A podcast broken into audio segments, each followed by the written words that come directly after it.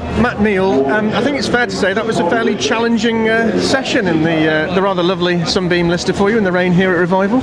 Uh, I think the conditions are challenging, but um, hopefully, and looks like the forecast is just going to be today. But uh, yeah, it's it's fun until you really try and push it, and then uh, I think you just your wheel spinning everywhere, which is phenomenal. There's a lot of standing water as well, which must be a concern when you're going at those speeds to suddenly see standing water.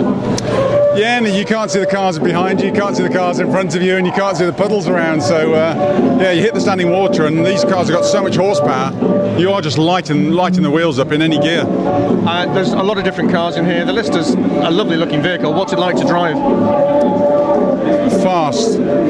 Fast, in a straight line. You know, I was I was having to short shift then. In the dry, it's great because it's one of the fastest things the, out there in a straight line. But um, probably lacks a little bit of the agility of the E-types and stuff in the uh, in the corners. But um, we'll give him a rip tomorrow. It doesn't seem to have dampened the uh, the spirits of the thousands of people who've come through the gates again here at Revival, who have stood watching and enjoying, uh, well, masterclasses in the opposite lock, I think, today. well, I think people come for one reason. It's just to be absorbed in the, the whole nostalgia of the event, and um, they get that rain or shine. Just uh, a quick look ahead, Matt, back to the day job. Uh, two rounds left in the British Touring Car Championship, still a lot to play for. Silverstone coming up, might be a bit of a challenge on the national circuit uh, for, for the Hondas.